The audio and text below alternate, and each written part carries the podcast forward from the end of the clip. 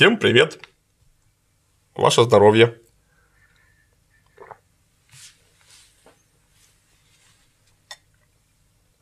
А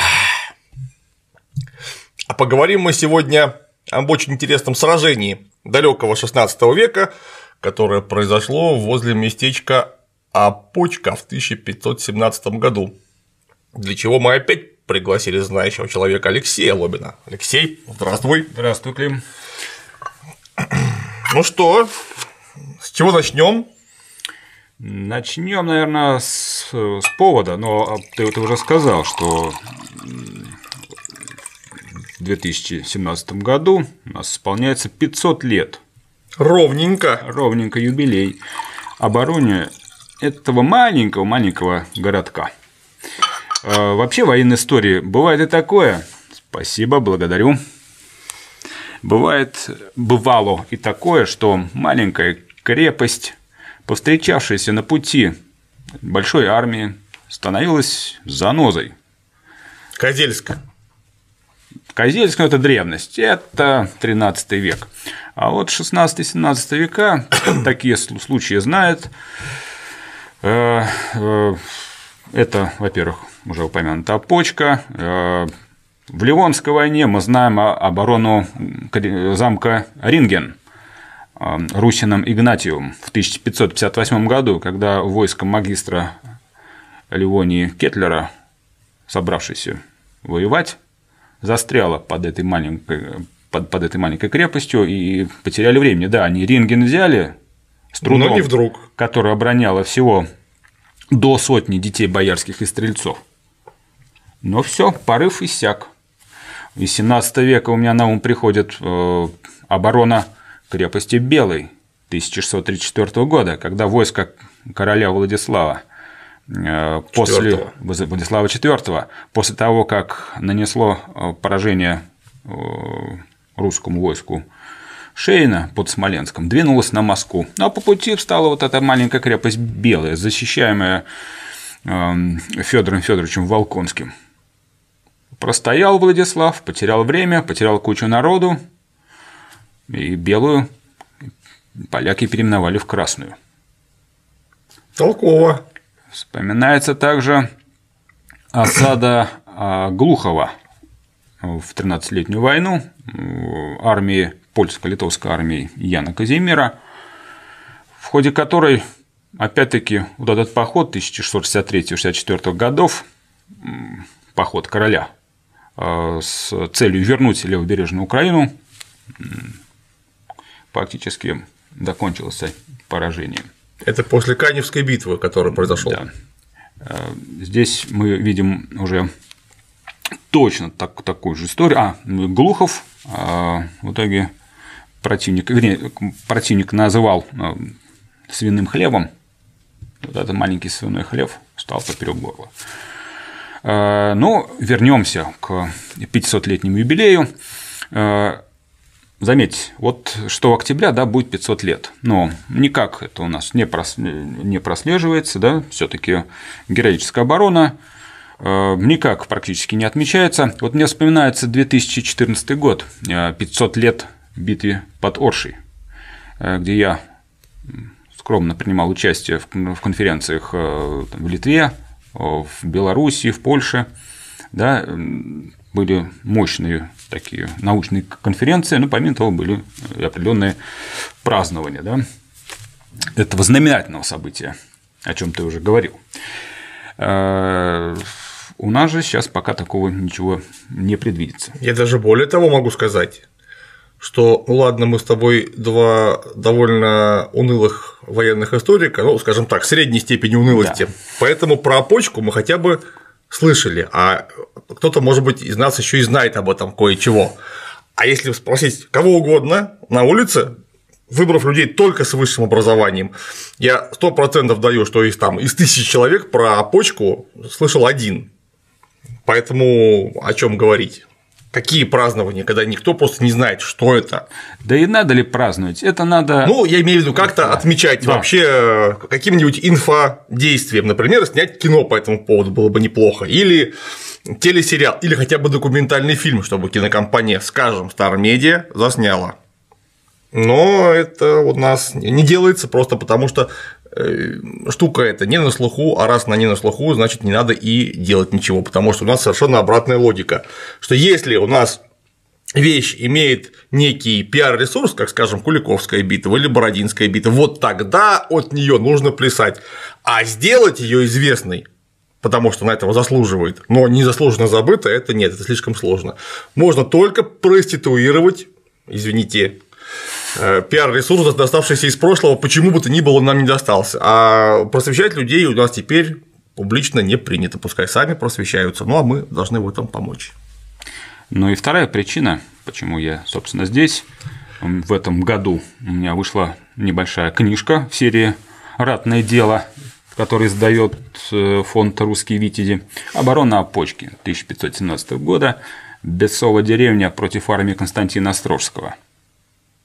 Константин Острожский – тот самый нехороший человек, который разбил нашу армию в 1514 году под Оршей. Да.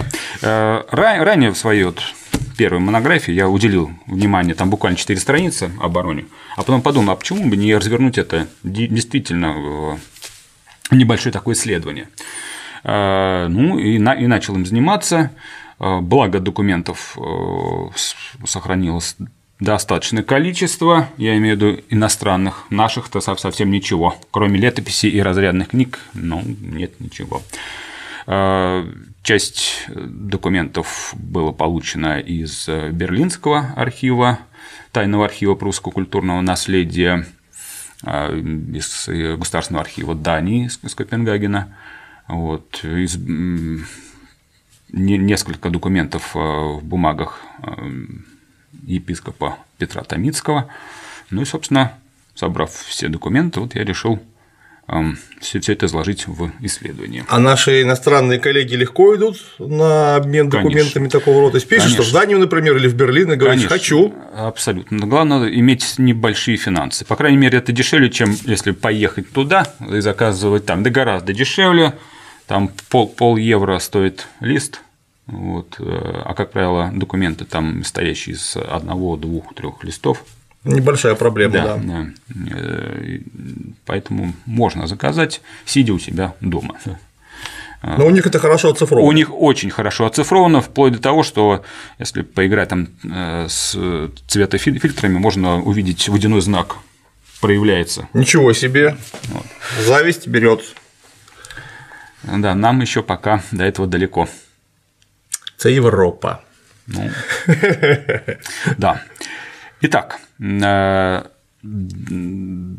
вкратце э, расскажу, да, что, что эта кампания была э, частью войны за Смоленск 1512-1522 годов. Напомню, что в ходе первых двух лет этой войны город Смоленск был присоединен к российскому государству. 8 сентября русская армия потерпела 8 сентября 1514 года русская армия потерпела поражение под Оршей. Ну и далее 1515-1516 года прошли в некотором таком затишье.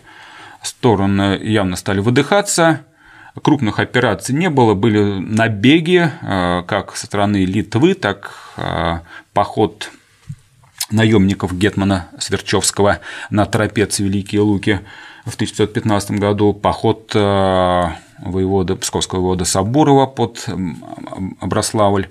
Э, ну, то есть взаим, взаимными колкими ударами обменивались. Э, Типичная средневековая да, война. Ходили под, Набеговые операции, под Витебск, рейды. русские войска опустошали окрестности, ну, как обычно, занимались привычным для средневековья ремеслом, грабежами. Это, собственно, и называлось средневековья война. Да. Вот именно это. Потому что сражение выбивалось из войны однозначно совершенно в средневековом сознании сражение войной не считалось. Воевать это вот оно. Да. Да, всем, кому интересно, предысторию Смоленской войны, вот ссылка по поводу разведопроса о битве а, при Орше, вот, пожалуйста, если интересно, кому посмотрите, там в самом деле очень объемная история, сейчас ее заново, заново повторять мы не будем. Не будем. А, но уже в конце 1516 года а, Великое княжество Литовское, Литовское стало готовить реванш. Да? собирались силы.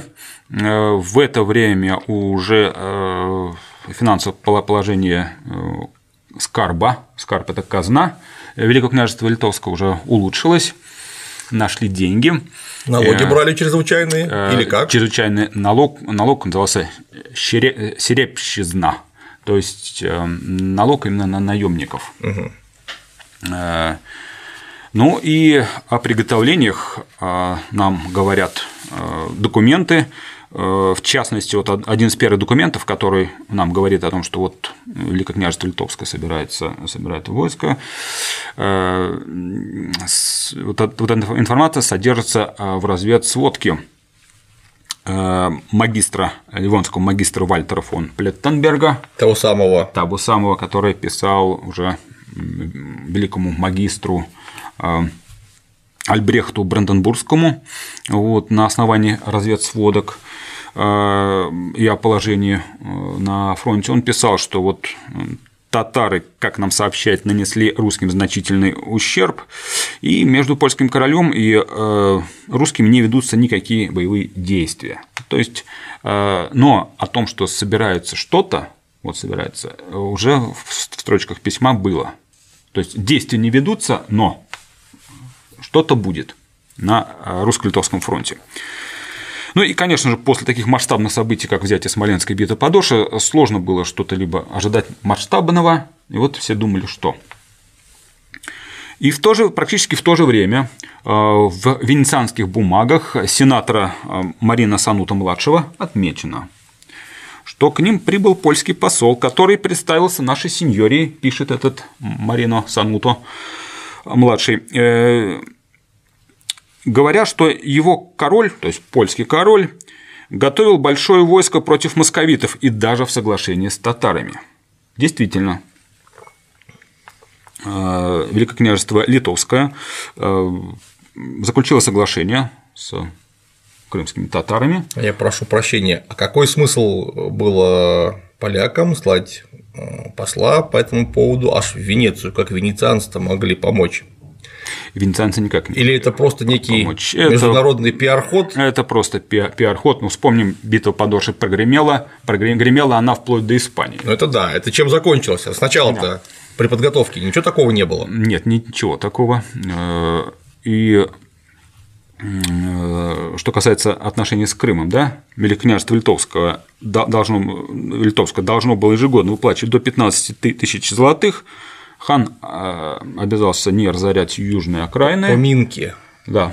Поминки. Ну, это даже не поминки, это вот такое соглашение, именно фиксированная А-а-а. Э, сумма поминки, они все таки ну, каждый подарок, год меня, да. менялись, поминки, они требования менялись, да. да. А здесь уже именно соглашение, и Э, и хан обязался напасть на южные рубежи российского государства. И уже 10 февраля 1517 года на Сейме были обговорены решения о продолжении боевых действий, что эти действия должны быть наступательные. Вот такие московиты, негодяи, понимаешь ли. Отобрали Смоленск. Отобрали, ну и что, что мы их разбили, что-то как-то вот э, наступательный порыв их не иссякаем. Не задалось. Да. А, но собрали средства, и э, были некие затруднения с приемом монеты, но они эти все проблемы решили, и э, в казне нашлось 10 тысяч злотых на наемников. И первый транш э, в размере 3200 злотых был передан Янушу Сверчевскому, командиру наемников знаменитому. Вот. Ну и надо отметить, что вот эту сумму, если брать эту сумму, мы не знаем, сколько наемников было. Но исходя из расценок 1514-1517 годов, можно сказать, что на эту сумму можно было нанять либо 5000 драбов, то есть пехотинцев, либо 2500 кавалеристов. Если, ну, если поделить пополам, то примерно 1250 кавалеристов и 2500 драбов. С учетом того, что предполагалось э, вести наступательные действия и осады, можно было предположить, что пехотинцев наняли больше. Вот. Но это чисто гипотетическое э, соображение, потому как э, в указе короля э, и великого, княжества, и великого князя Литовского значилось, что мы будем наступать вот на, на Псковскую землю. Ну, вот, что-то не на Смоленск, потому что при Смоленске стояла, в принципе, внушительная рать, и как-то вот выходить, опять рисковать сложно. Да, они же там после Орши попытались зайти под Смоленск, получилось плохо, пришлось уходить. Да.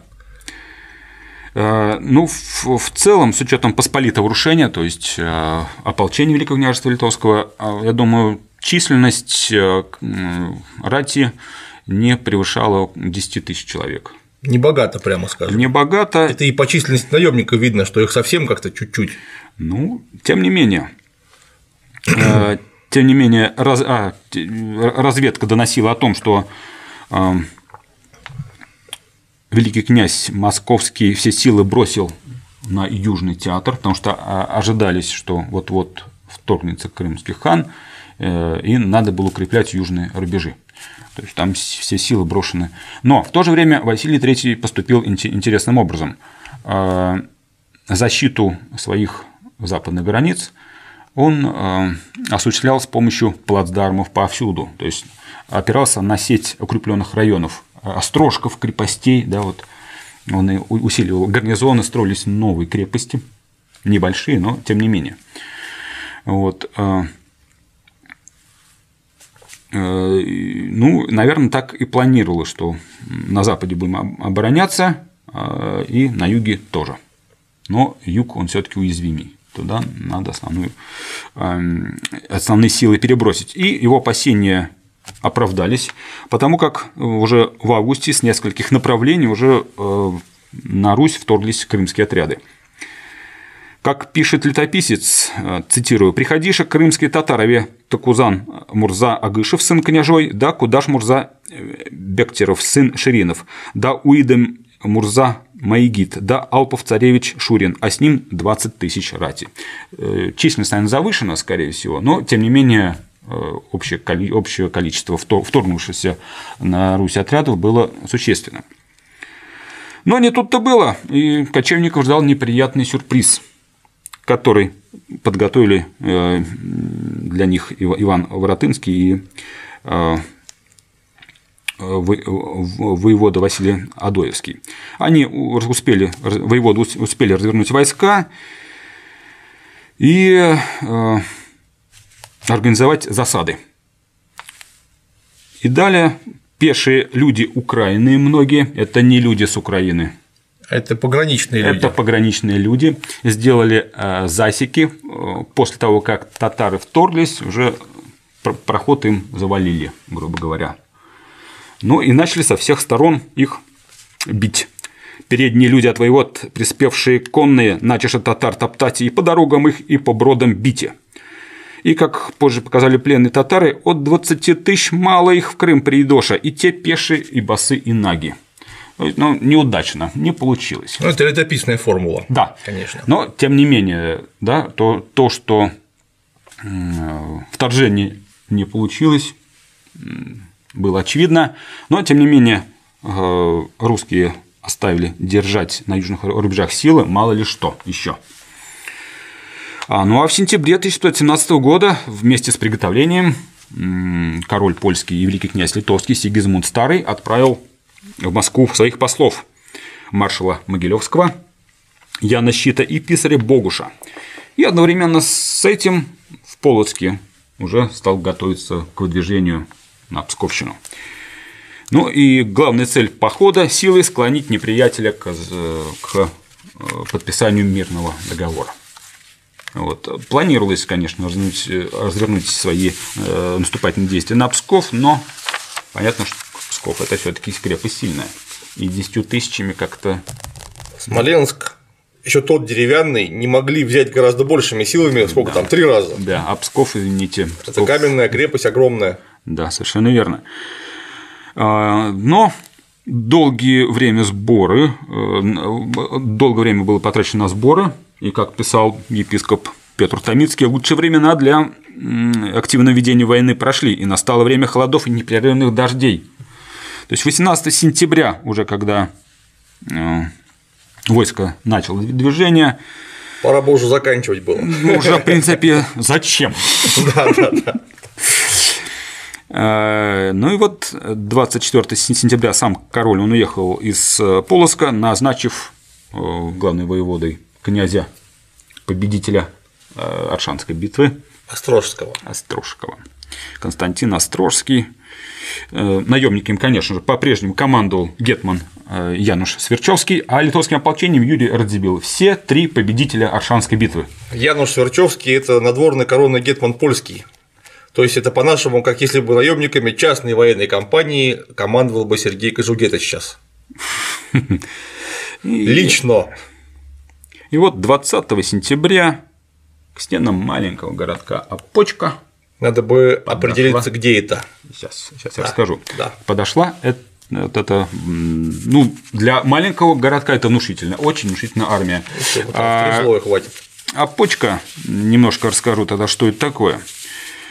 Э, к тому времени этот городок на реке Великой в Псковщине существовал уже более 100 лет, около 100 лет.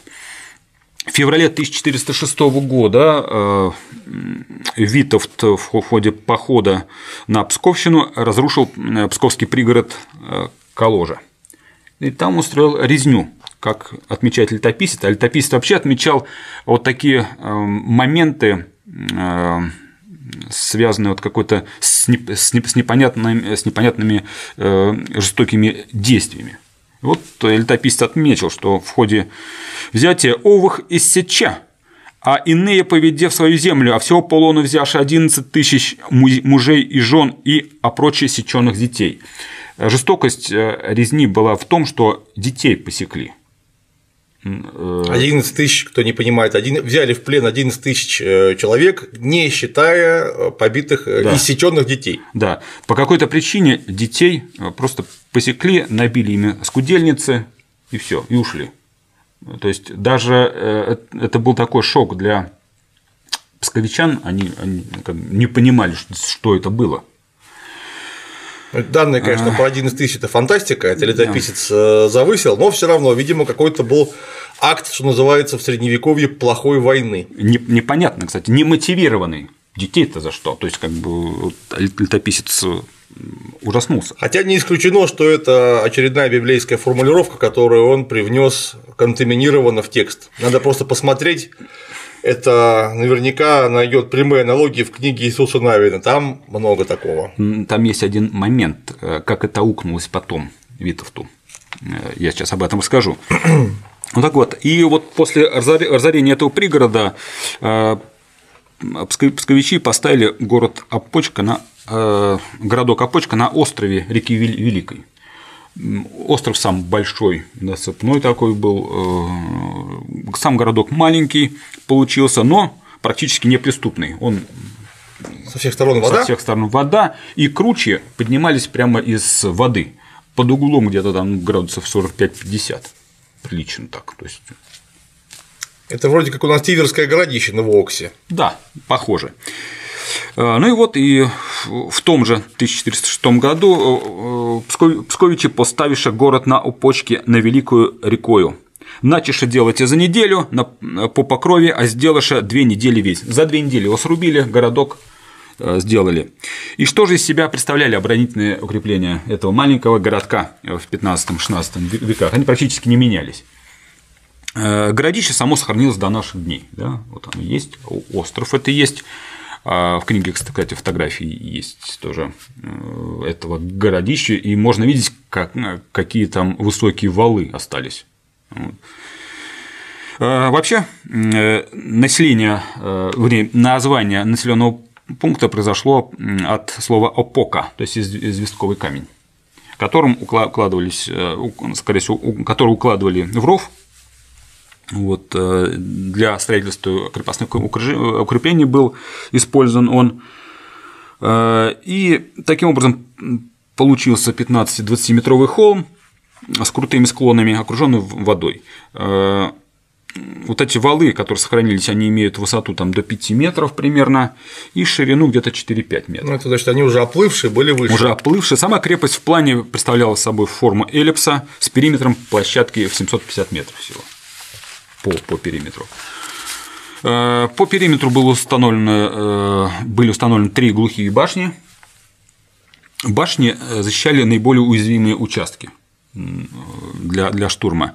И поэтому они были размещены неравномерно. Вот. Да, так расстояние между Вилейской и Северской башнями было небольшим, что объяснялось слабой естественной защитой вот этого участка. А вот расстояние между Северской и Заволоцкой на южном Прясле было наибольшим. На юге там вообще и склон круче, и а этот склон поднимался прямо из, из реки. Э, в крепость вели двое ворот, большие и малые. Э, и от, от э, больших ворот шел спуск к деревянному наплавному мосту, который был где-то около 60 сажений в длину. То есть наплавной мост, он на… Сажень 2 метра, 120 метров, да, где-то так.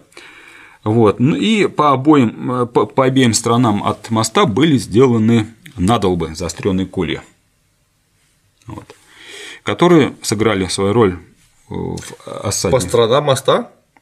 Да, либо, либо под там как-то непонятно сказано, что колья заостренные были.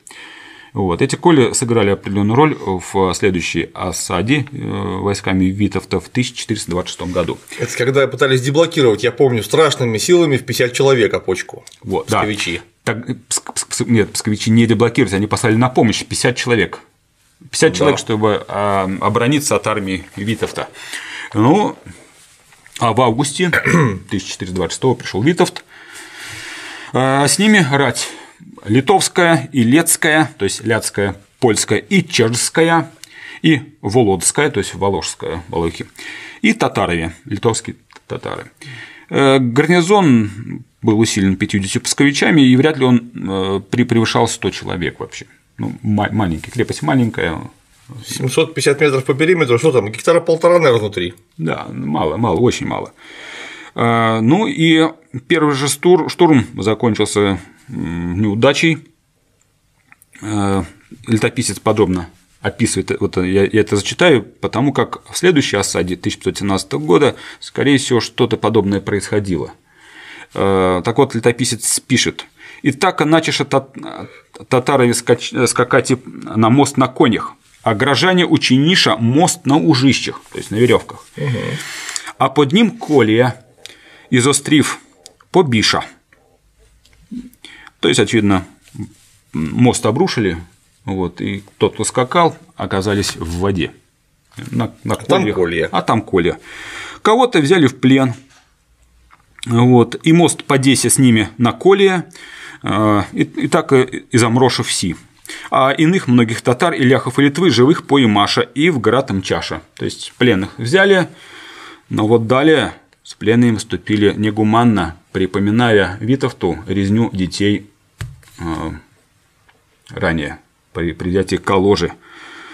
Защитники опочки учинили э, резню над пленными, э, поступали, поступили очень негуманно, и летописец опять это отметил, даже с подробностями. Это подробности надо упомянуть. Опочане резаша у татар срамной уды их. Уды. Все понятно. Кастрировали. Да и в рот влагаху им. А ляхам и чехам э, и волохам кожи отдираху. Всего лишь. Всего, же, всего лишь кожу сняли и все. Вот. Ну, увы, такие были Ох, времена. нравы! Да, такие были времена. Так вот, э, свое боевое крещение Апочка получила.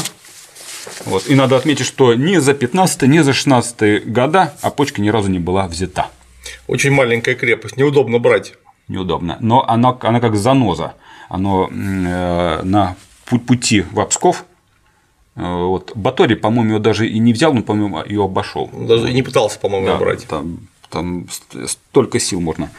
Вот у нас Выборг такой же стоит, там замок-то этот, господи, он, конечно, больше, чем 750 метров по периметру, но все равно замок-то вот такущенький, а его тоже никак не могли взять, просто потому что к нему не подступиться.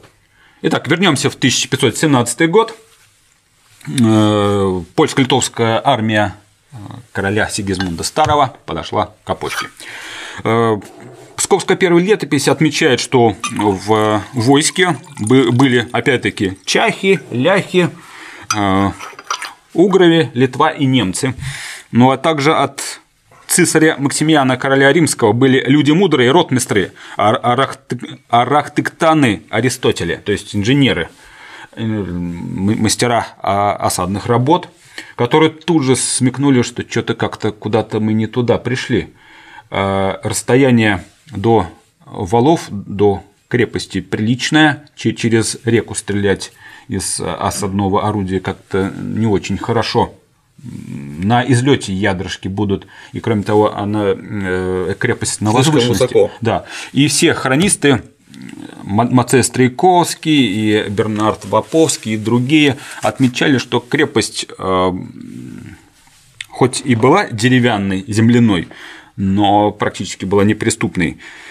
Э, так, Бернард Ваповский писал, что хотя стены ее сделаны из дерева, но они непроницаемы пушечными ядрами, так как наполнены землей. Ну, понятно, да, то есть э, деревянно-земляные э, укрепления самые эффективные тогда были для опочки. То есть никаких каменных строений не надо, достаточно вот этого.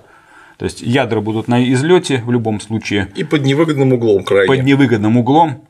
Но крепость вначале э, назвали свиным корытом. Так вот, презрительно. А, свиное корыто, конечно, неудобно, но возьмем. Э, свиное корыто, очевидно, по внешнему виду, потому что оно, крепость была похожа на перевернутое корыто.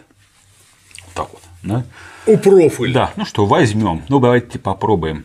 Ну, подумаешь, там, ну, артиллерия не будет достреливать, вернее, будет достреливать, но практически ничего не сделает.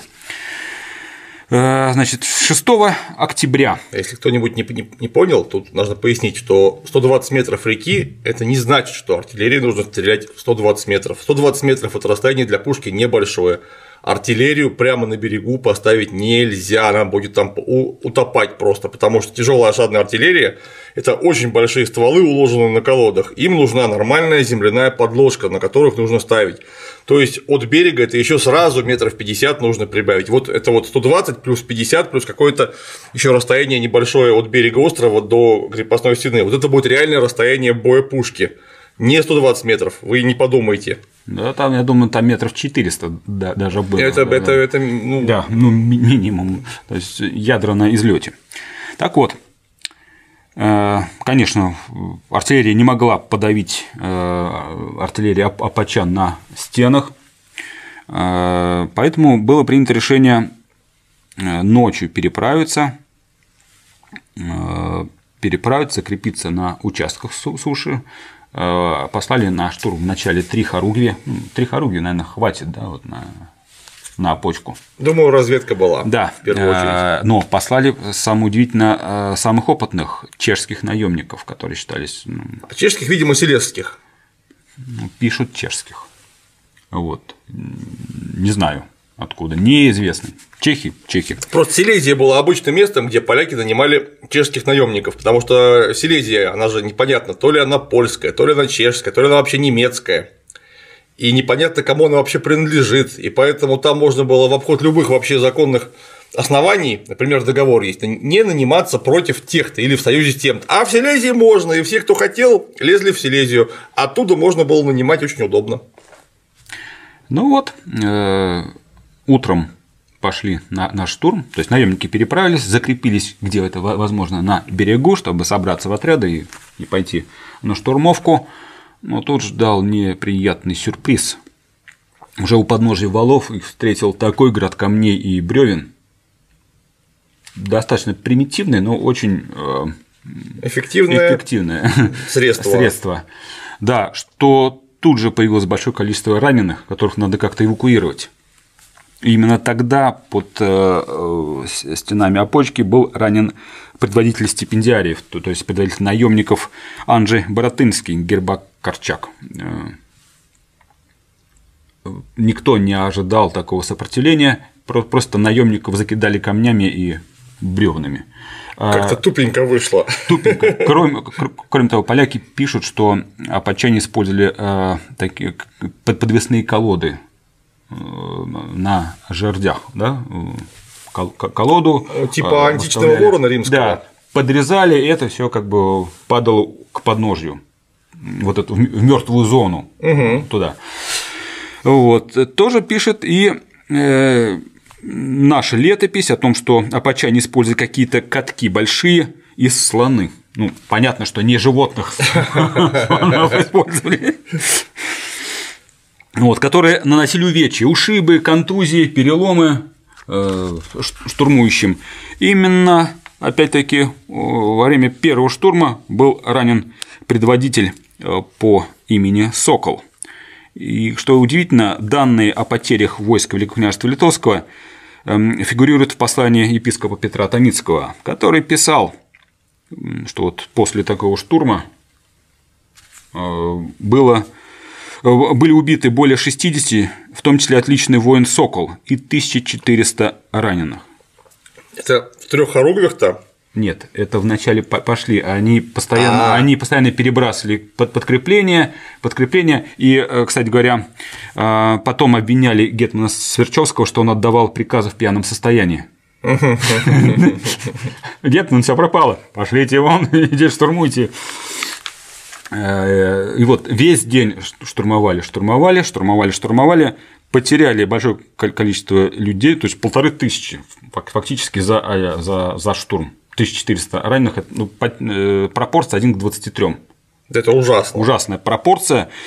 А, и э, вот, кстати говоря, в одной из редакций степенных книг помещен сюжет о том, что апачане чудесным образом обнаружили залежи камней. Вот, и поняли. Вот это оружие пролетариата, которое Сейчас можем... победишь. А, да, и действительно отбились на так, что Возможно, еще тогда какая-то хитрость была опять с, с мостом использована. Там, э, потому что э, от, от, э, от моста, вернее, по мосту самое кратчайшее расстояние там. Вот, может что-то. И надо бы вот эти колья, они сохранялись и в 16 веке, и в 17. Есть опись о почке 17 века, где воевода писал о том, что о том, что вот эти коли уже э, пришли в негодность, надо новые ставить, уже вот все, менять. Их нам периодически меняли. Вот он, он пишет, что надо бы надо ставить. Те, те уже износились. все. Вот. Э, ну и э, неприятностью польско-литовского войска этим не закончилось. Дело в том, что на Великих Луках в заставах стояли русские отряды, которые тут же пошли на выручку к апачанам и стали бить по тылам. Э, один из крупных отрядов под командованием э, Александра Ростовского. Э, также были на помощь Капочке отправлены отряды легких воевод. Легких воевод, легкий воевод это не по мать, он легкий, а командир небольшого летучего отряда. Федор Оболенский, Лопата и Иван Ляцкий. Отряды действовали с внешней стороны э, на коммуникациях противника. Нападали, э, производили диверсию, отходили. Э, ну, и... ну, понятно, мешали фуражирам действовать мешали. в первую очередь, которые вот занимались ударишь запасом. с трех сторон они на польско-литовское войско как пишет летопис, летопис опять многих людей побивший, иных живых Паймаша и к большим воеводам Послаша. Э, также э, эти отряды, они э, пошли далее, далее и в одной из баз великого, войска Великого княжества Литовского под ключищами атаковали отряд который возглавлял, возглавлял какой-то пан Черкас.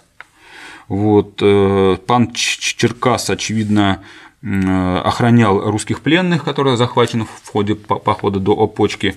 Русские пленные услышали, что что-то творится, заперлись в церкви. Вот, в это время Иван Ляцкий атаковал этого Черкаса, пленных освободили. Ну и далее э,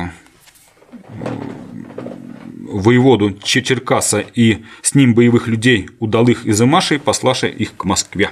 А Иван Ляцкий – это, получается, Иван Польский, что ли? Э, ну, не совсем. Ну, Ляцкий же. Ну, наверное, да. Я вот э, генеалогии не силен. Вот, а родословную Ляцкого не могу сказать. Но фамилия-то потом известная. Была. А Черкас, получается, это человек откуда-то из Запорожья. Там же черкасами звали этих самых запорожцев Скорее всего. регулярно. А там еще один, а, еще один отряд некого Миссюра Хребтова и Зелепуги уничтожили. Ну, очевидно, какие-то командиры каких-то хоругвий, небольших отрядов, вот, их тоже уничтожили. Но, естественно, русские гонцы, которые в Крым поскакали с посольством, э, докладывали э, к великому магистру в Кёнигсберг, в Данию, и все говорили, что вот мы уничтожили якобы вот ростовский разбил заставу из пяти тысяч, там Ляцкий тоже с пяти тысяч. Да, разбили. никто не стеснялся. Там, да, там такие э, коэффициенты пи пошли, что. Ну, я помню, читал у тебя в книжке про Оршу, там тоже никто не стеснялся. Если уж разбили мос... да, московитов, то это от 5000 все начинает донесение. Вот сколько же. А, ну, естественно, Острожский э, стал снимать осаду.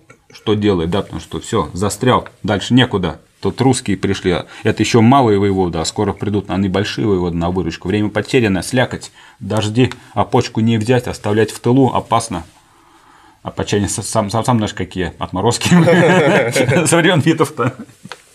Вот. Поэтому надо срочно было снимать, часть обоза пришлось бросить и спешно отступать.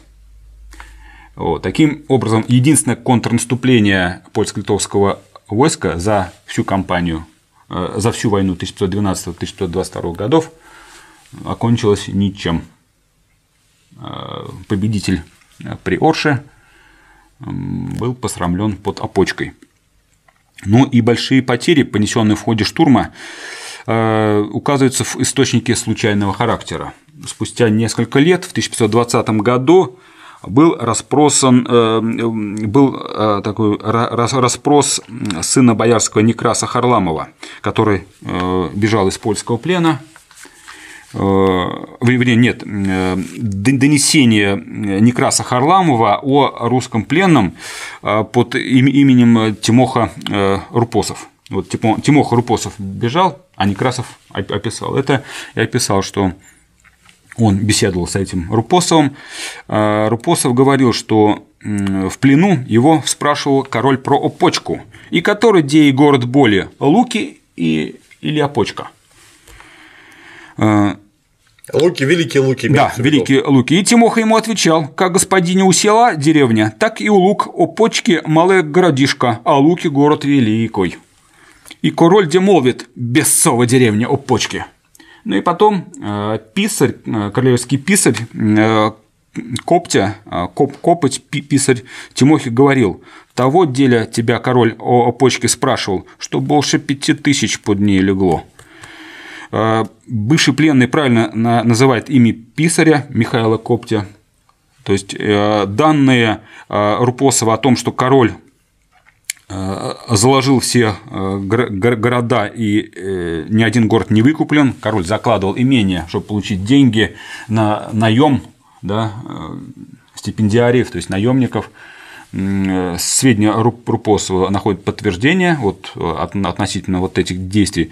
Но что касательно э, потерь, конечно же, если считать, что только в одном штурме полторы тысячи э, всех санитарных и безвозвратных потерь, 60 было. потерь, это вполне нормальная цифра для этого. Вот, да, 60, ну и 1400. Извини меня, а при той медицинской службе, ну, тут а, удивляться вообще нечему, потому что отношение 60 убитых, 1400 раненых, это вот, если я себе правильно представляю, о почку, это ничего удивительного, просто почему? Потому что если бы это, например, был какой-нибудь современное укрепление каменное, болевое, и люди бы шли в атаку под пушечным огнем, под огнем аркибуз, вот тогда бы убитых было гораздо больше. А так как люди всего лишь находились в мертвой зоне, в ней простреливаемой, и стрелять в них было ну, практически невозможно, а можно было ранять тяжелые предметы. От тяжелых предметов худо-бедно защищают доспехи там щиты какие-то и так далее. Поэтому, да, кому-то сильно не повезло, ну а так, если бревно даже по шлему попадет, то ничего хорошего. Ничего хорошего. Заболеешь. А вот э... Поэтому раненых много, убитых мало, но возни с ранеными гораздо больше, чем с убитыми. Но опять-таки, э, вот этот Анже Боротынский, командир наемников, он же умер спустя несколько дней, ему оторвало руку. Всего лишь. Всего лишь. А вот чем оторвало, непонятно. То ли слон прошелся, то ли что. Тогда же уже умели делать гранаты. Э, нет, тогда ну, это, скорее всего, из, из пищали, скорее пере, перерубило, может, руку. Ну, может знаю, быть, да. Может, из затины пищали там. Э, чем, чем-то перебило руку. Вот, спустя несколько дней он скончался в Вильне. Но он изначально был учтен как раненый. Поскольку Нет, его безусловно, да. все, не все, кто был ранен, выжили это, безусловно, но чтобы 5 тысяч там погибло, это большое Нет, это скорее всего, это скорее всего общее количество сбежавших со службы, там, раненых, заболевших, там, каких-нибудь, э, это общие, общие потери, там, не боевые, санитарные, там. Дезертиры, да, пленные. Может быть, может быть, там, да, может быть. Вот, ну и 18 октября осада закончилась. А началась? 6. 6. Недолго. Недолго. Но, увы, увы, не повезло князю Острожскому. Но, что характерно, большинство польско-литовских источников молчат о неудачной осаде. То есть, а, вернее, они, они пишут, что постояли под опочкой, там а, ее так и не взяли и ушли. Э, но одни пишут, что, несмотря на неудачу под крепостью, войска благополучно разорили огнем и мечом территорию врага, великую шкоду в землях московских без ущерба для себя учинили и так далее. Того. И никто не обмолвился о поражении вот этих отрядов в районе Опочки под Красным, Ключицей, Вельем, о которых так подробно с указанием знатных пленников поведал Псковская летопись. Ну, видимо, Промах. маленькие отряды были, незначительные, не посчитали нужным. А, но, тем не менее, а, весьма наглядно, что от победной реляции нашли свое отражение и в бумагах уже упомянутого мной венецианского сенатора Марина Санутто а, младшего, который фиксировал донесения от агентов э, от разных лиц. Так, в депешу 13 октября читаем, то есть еще осада шла, но уже первый штурм прошел. В первом бою это зафиксировал этот сенатор. В первом бою московиты потеряли 20 тысяч, а среди поляков не погибло их 200. В последний раз между сторонами было достаточно много погибших. Все же король одержал победу, но очень кровавую, потому что погибли многие военачальники и большая часть польской молодежи. Князь Московии отступил. Ну, понятно, что где-то в Венеции что-то слышали через третьих лиц, что-то произошло, но мы выиграли.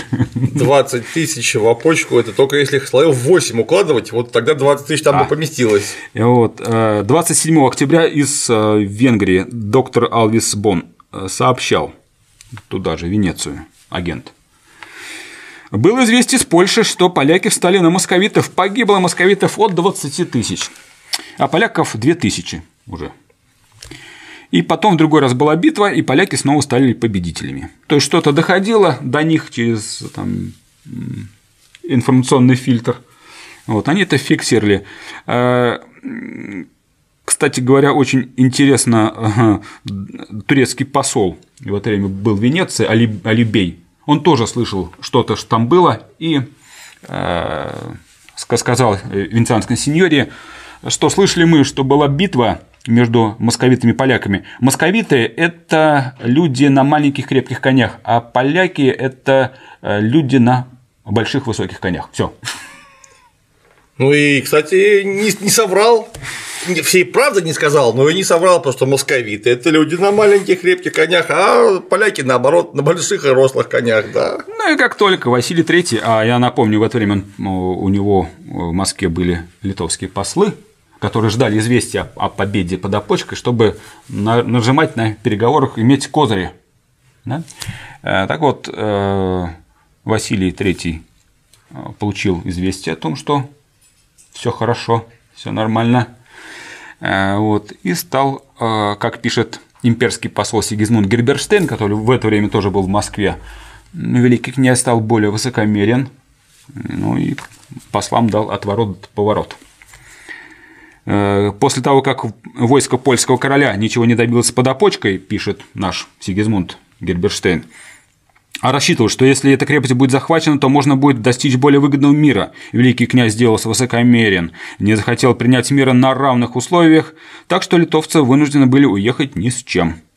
И в целом кампания 1117 года была достаточно успешной для э, русского государства. Удалось отразить крымское нашествие на юге, отразить э, польско-литовский контрудар на западе.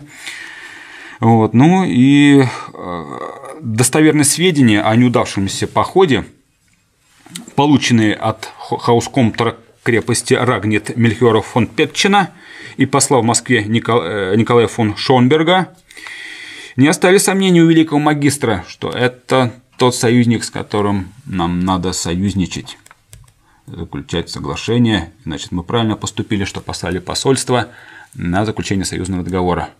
А в это время строилась уже коалиция против егелонов – а, куда, Не, Максимилианом куда? Габсбургом. С Максимилианом уже все. Э, вчерашний день, в 1514 году с ним хотели заключить договор, но Максимилиан очень хитро поступил, кинул Василия Третьего. Вы воюете? Да, вы воюете. А мы посмотрим. Да. Вот, Василий понял, что э, имперцы ну, не наш вариант, но вот есть тевтонцы, которые с поляками собираются воевать, и есть датчане, Которые тоже собираются. С поляками не собираются. Но а датчане, э, у датчан был э, договор э, с тевтонцами о финансовой помощи. Угу. И вот Василий III датчанам говорит, мы деньги даем, а вы на эти деньги нанимаете наемников у себя, даете тевтонцам. Вот. Собственно, 1516 год и 1517 года – это время, когда были заключены союзные договора с Дании и э, тевтонцами, э, орденом Святой Девы Марии. Иерусалимской. Э, да.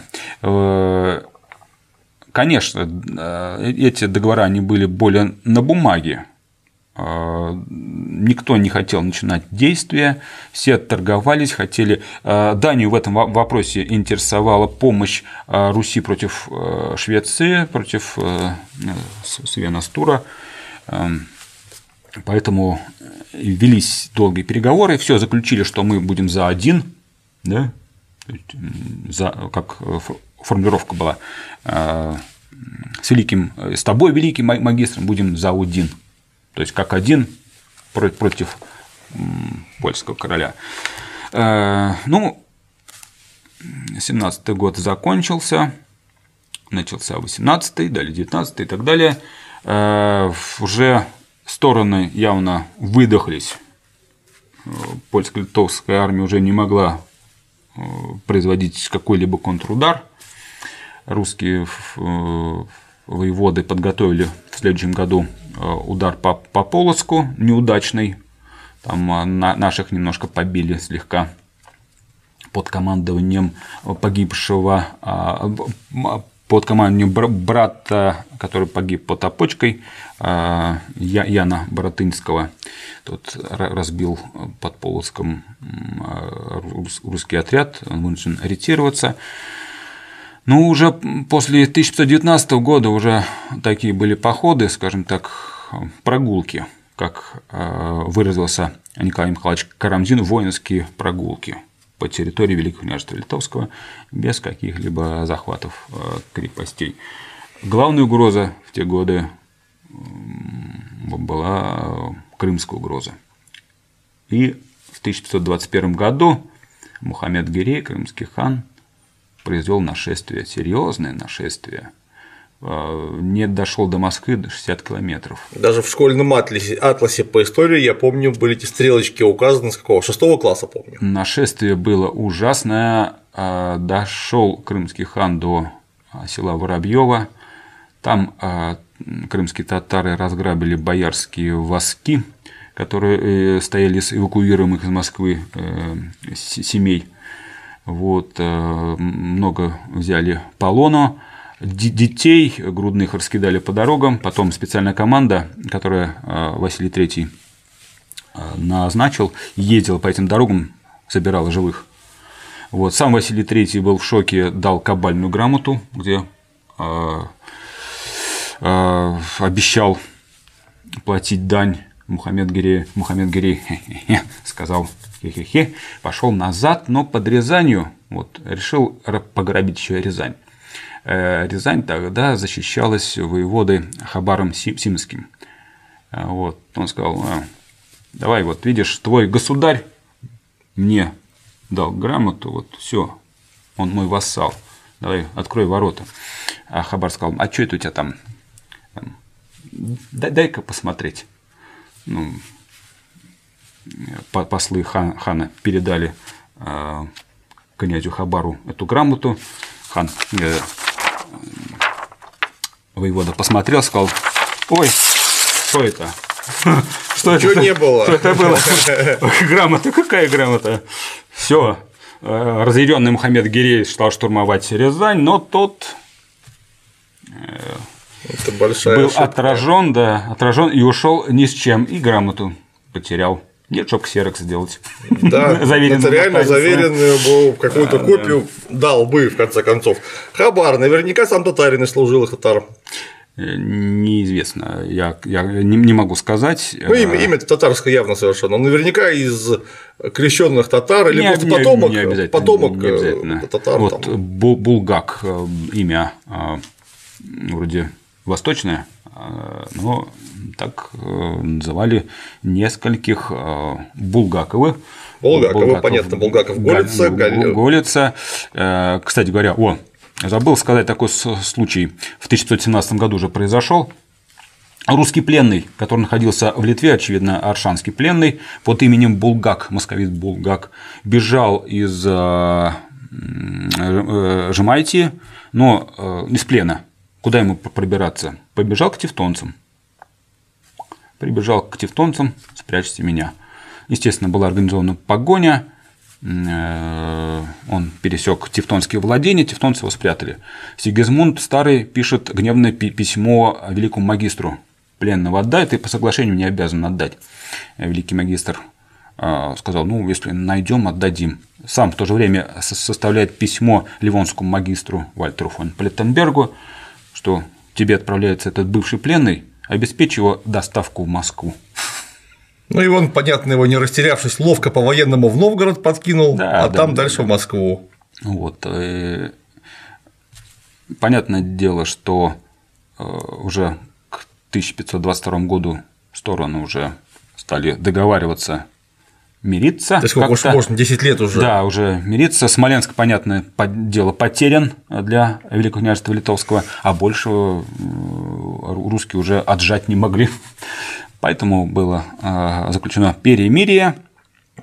Вот. И, кстати говоря, граница, которая была тогда проложена вот, по, по Смоленской земле, сейчас является государственной границей между Россией и Белоруссией. Вот, такое вот, э, вот такая вот война, вот э, такая вот история. Ну и опочка, оборона опочки, конечно, занимает в этой войне особую роль.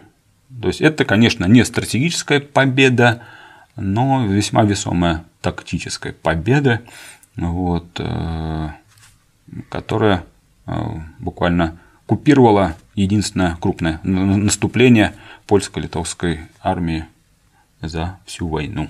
Ну, я бы сказал, что победа тактическая, которая имела стратегическое значение, безусловно, потому что если после этого активных боевых действий не велось, Значит, вот с этой точки, как какого-то рэпера, можно считать отсчет а, от того, что война пошла на спад в силу дезактивизации военных усилий одной из сторон, то есть совершенно явно польско-литовской стороны. Поэтому э, очень важное событие, на мой взгляд, интересно. В этом... Подробностей не знал. В этой войне есть еще э, интересная вещь, как э, Василий III спонсировал э, Тевтонскому магистру в войне против польского короля с 1519 года. Очень хитро Василий III поступил, настолько хитро. Он заключил соглашение с тевтонцами таким образом, что финансовую помощь орден мог получать только тогда, когда начнет боевые действия. Благоразумно. Вот. Но а, не просто начнет, а там было прописано, а как пойдешь к Кракову? Получишь денег. Да. А почему-то тевтонцы думали, что мы начнем боевые действия, тут же золотой дождь, в смысле монет посыпется. Да, да. Э, но не знаю, а на что они надеялись, потому что это соглашение, оно есть, оно хранится в тайном архиве фонда прусского культурного наследия. Он скреплен был золотой печатью Василия III, но золотая печать была утеряна в 1944 году, когда архив эвакуировали немцы при приближении советских войск из Кёнигсберга. Вот, э, там четко прописано, как к Кракову пойдешь, деньги получишь. Всего Василий III э, истратил э, серебра на для магистра примерно этого серебра хватило где-то там 19 тысяч гуль... а, 37 тысяч гульденов, это примерно наем тысяча пехотинцев на год всего лишь. Немного. Немного. Он, он вот так вот дозированно давал. Вот, ну ладно, вот тебе немножко денег, вот тебе еще немножко денег.